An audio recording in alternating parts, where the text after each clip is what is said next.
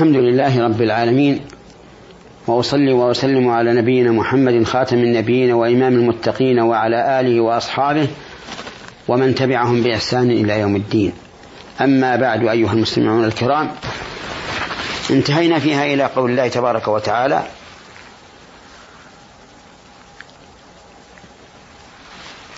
الحق من ربك فلا تكونن من الممترين. الحق من ربك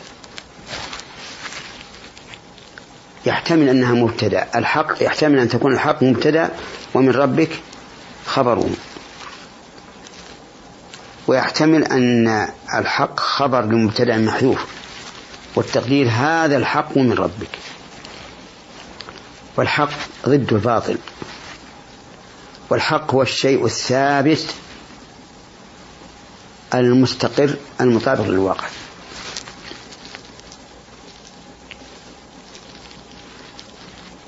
وقوله من ربك يعني لا من غيره فهو وحي الله عز وجل. وليس من كهانة ولا من سحر.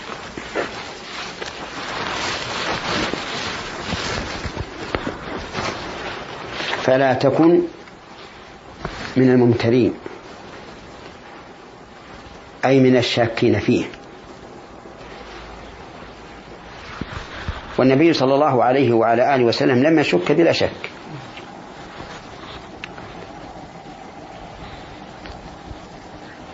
فإنه مؤمن غاية الإيمان بما أنزل الله إليه. لكن هذا النهي ليبين الله عز وجل أن نبيه محمد صلى الله عليه وعلى آله وسلم لم يطرأ عليه شك. ولن يطرأ عليه شك امتثالا لأمر الله تبارك وتعالى في قوله فلا تكن من الممترين.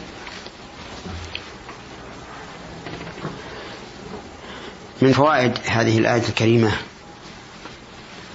أنه لا يصدر من الله إلا الحق لقوله الحق من ربك. فلا يصدر من أقواله باطل ولا من أفعاله باطل. قال الله عز وجل وما خلقنا السماء والأرض وما بينهما باطلا ذلك ظن الذين كفروا فويل للذين كفروا من النار. وقال عز وجل وما خلقنا السماوات والأرض وما بينهما لاعبين ما خلقناهما إلا بالحق فهو حق ولا يصدر عنه إلا الحق. ومنها فضل رسول الله صلى الله عليه وعلى آله وسلم وذلك بإضافة الربوبية ربوبية الله تعالى إليه. من قوله من ربك وهي ربوبية خاصة تقتضي العناية التامة. من فوائد الآية الكريمة النهي عن الامتراء والشك في الحق لأن الحق يجب الإيمان به بدون تردد. لقوله تعالى الحق من ربك فلا تكن من الممترين.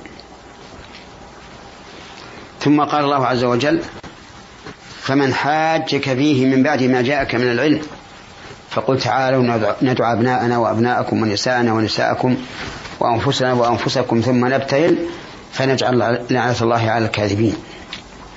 من حاجك فيه أي في عيسى عليه السلام من بعد ما جاءك من العلم الذي أوحاه الله تعالى إليك فقل أي لهؤلاء المحاجين تعالوا ائتوا إلينا. ندعو أبناءنا وأبناءكم ونساءنا ونساءكم وأنفسنا وأنفسكم ثم نبتهل. ندعوهم أي لنجتمع في مكان واحد ثم نبتهل أي نتضرع إلى الله تبارك وتعالى بالدعاء ونبالغ في الدعاء. فنجعل لعنة الله على الكاذبين. أي بأن نقول لعنة الله على الكاذبين. ففي هذه الآية الكريمة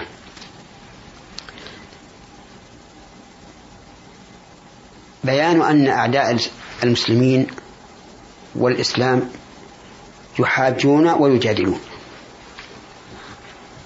وهو كذلك.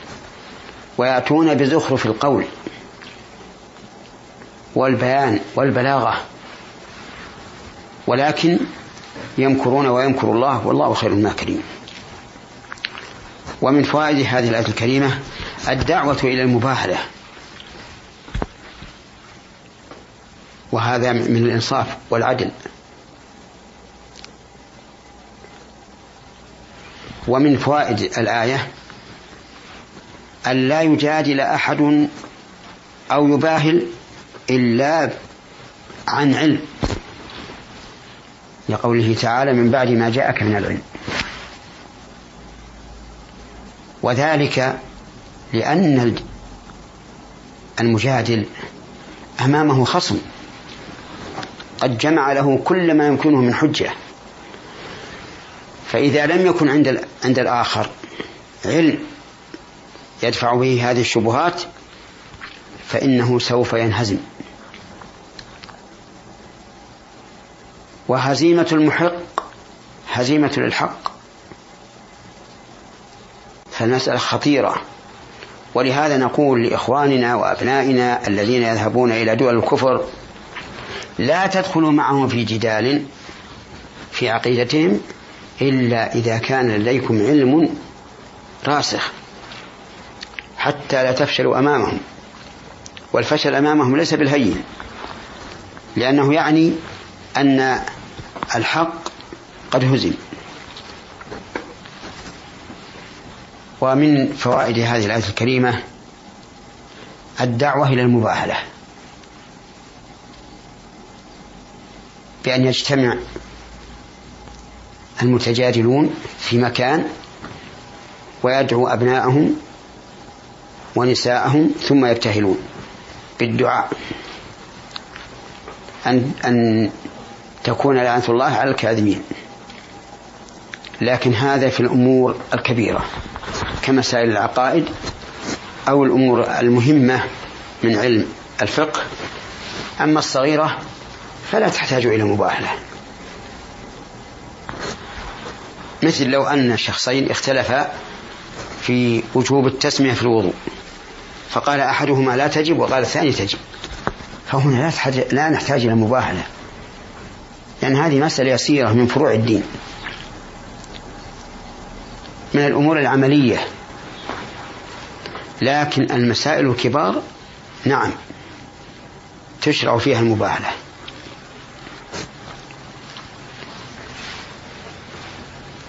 ثم إلى هنا تنتهي هذه الحلقة. فإلى حلقة قادمة إن شاء الله. والسلام عليكم ورحمة الله وبركاته.